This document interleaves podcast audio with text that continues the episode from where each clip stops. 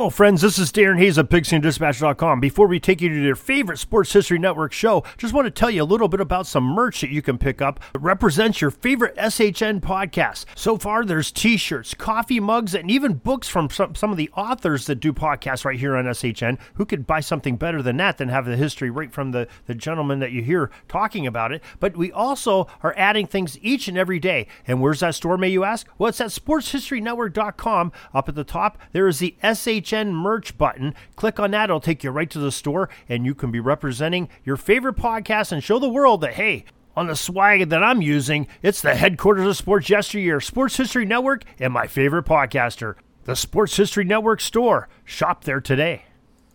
As modern football fans, we see it almost every game. A pass that's tipped and either is caught by a defender, hits the ground, or is caught by the offense.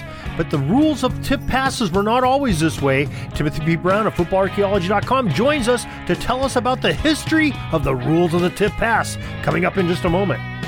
This is the Pigskin Daily History Dispatch, a podcast that covers the anniversaries of American football events throughout history on a day to day basis. Your host, Darren Hayes, is podcasting from America's North Shore to bring you the memories of the gridiron one day at a time.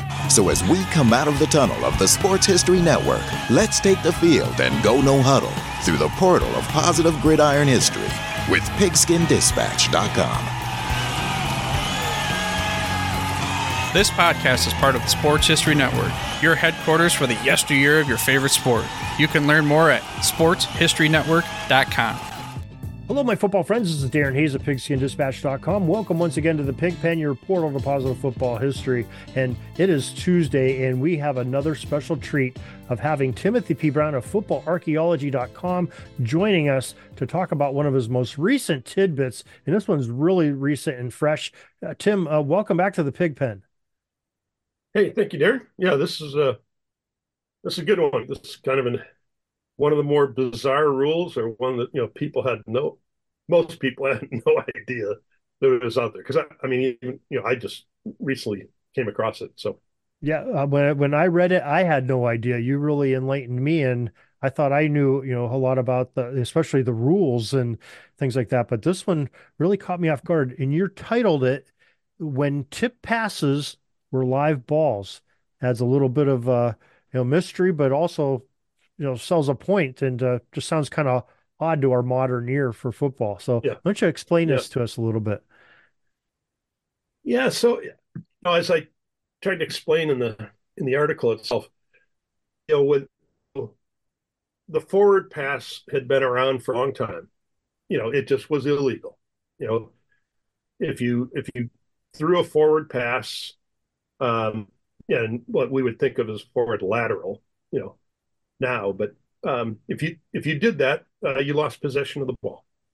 And then in trying to, um, you know, open the game following the 1905 season, uh, the rule makers made just a host of different changes to the game.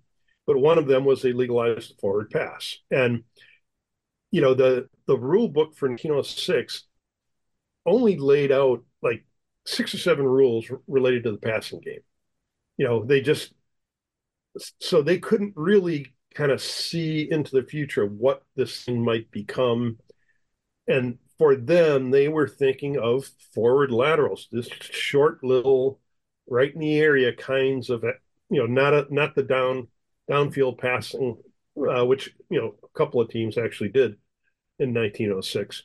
So they they had just a really simple set of rules, but you know they were, and mostly you know, the game they restricted the forward pass a lot. You know, if you threw an incomplete pass, it was a turnover, and a spot foul, so it, it returned to spot of the pass.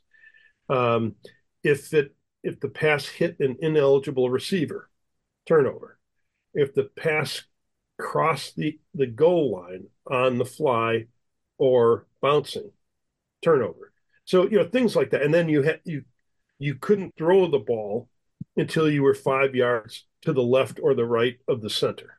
You know, so it was consistent with the checkerboard pattern field, and the you know the first person to get the the ball couldn't run until they were five yards left or right. So so anyways, you know, it, it just there were a lot of things, restrictions that just are inconceivable today. But then, they, you know, they kind of went through a season and they decided to add a few rules.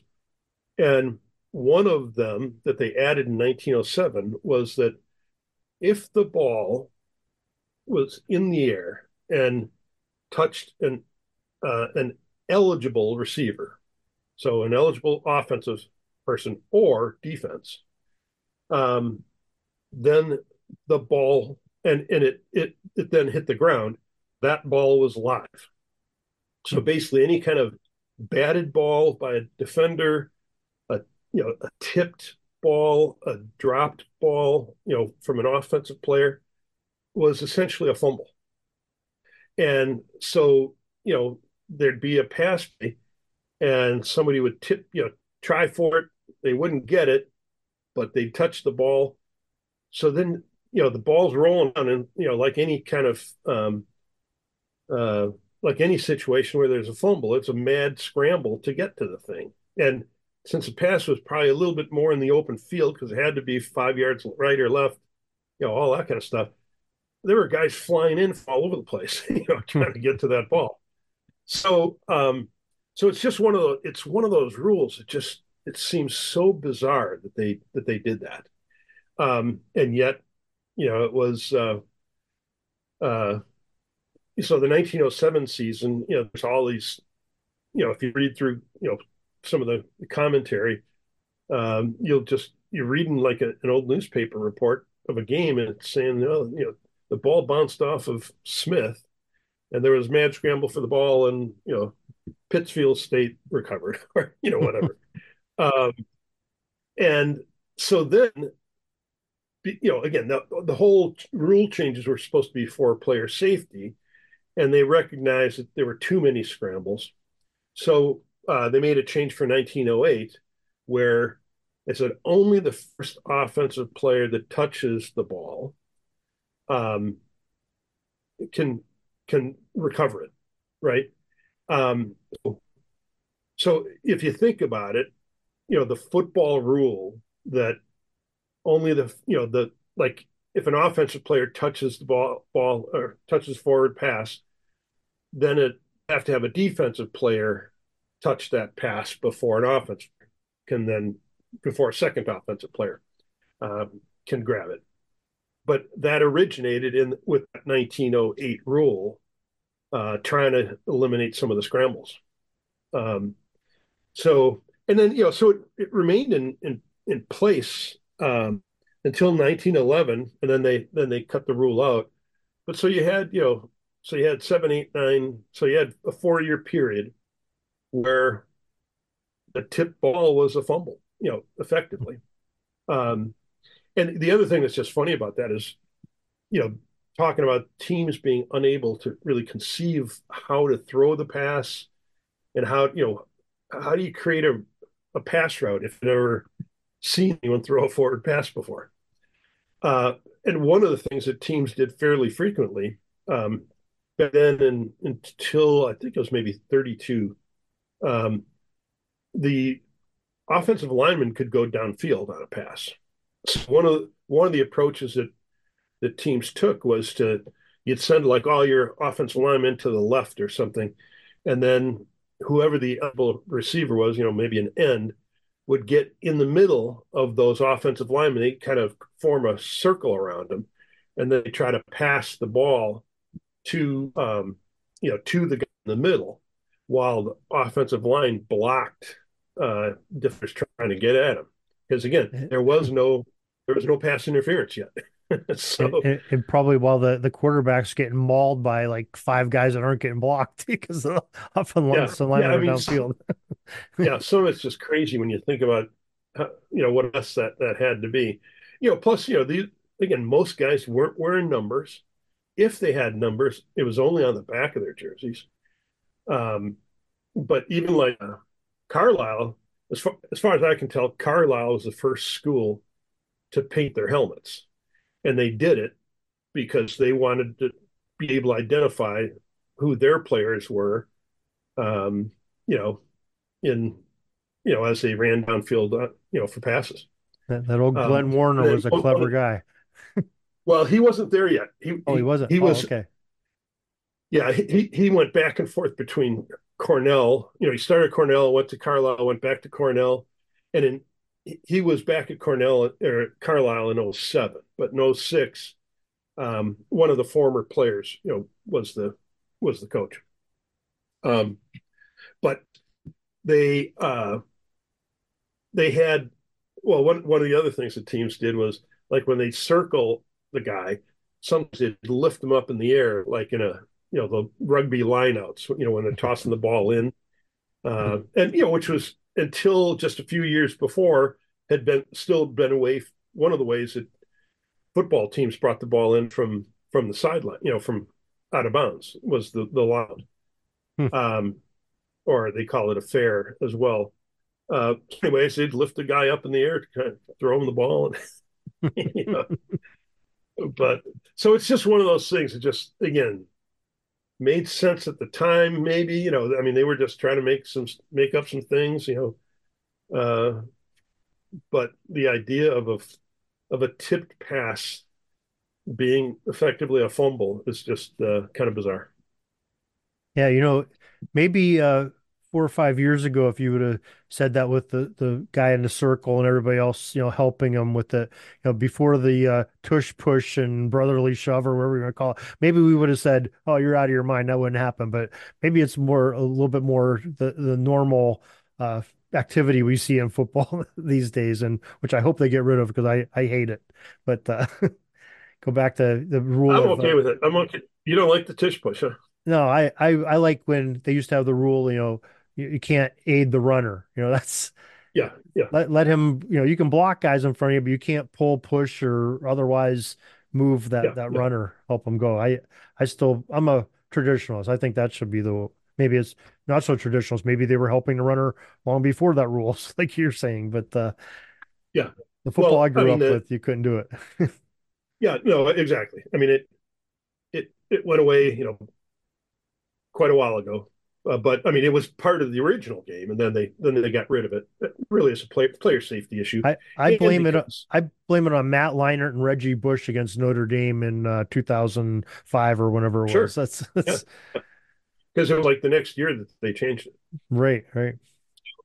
Um, Plus, they beat but, Notre you know, Dame think, on that play. yeah. Well, oh well.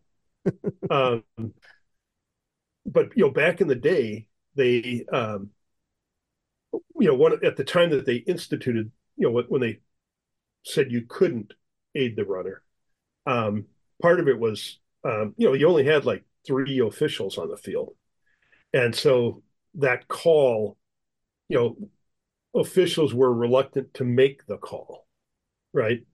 Um, and so, anyways, that's part of it.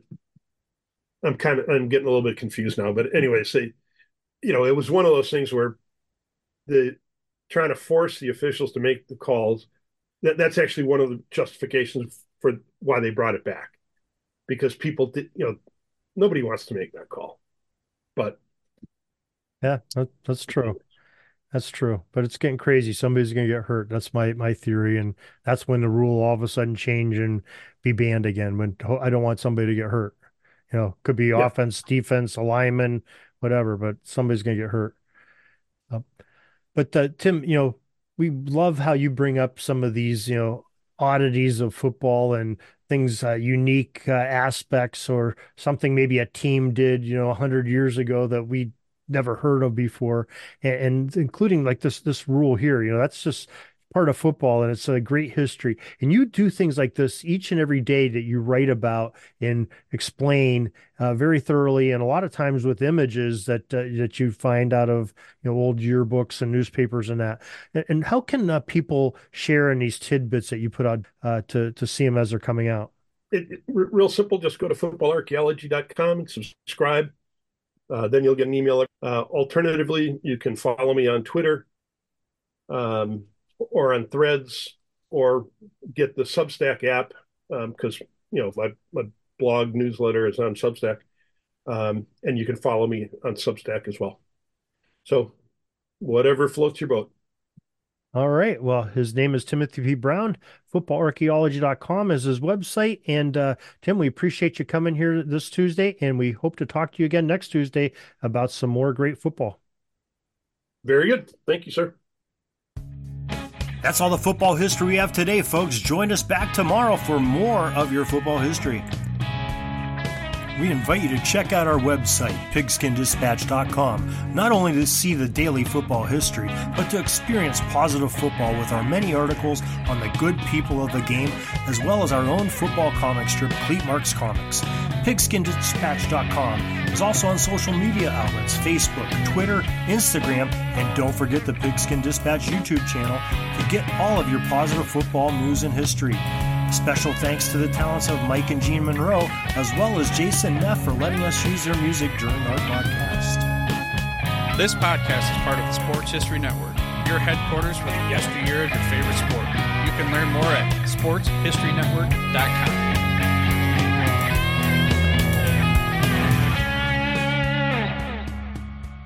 Hey there, sports history fan. This is Arnie Chapman, aka the Football History Dude, and I wanted to thank you for stopping by to listen to another episode here on the Sports History Network.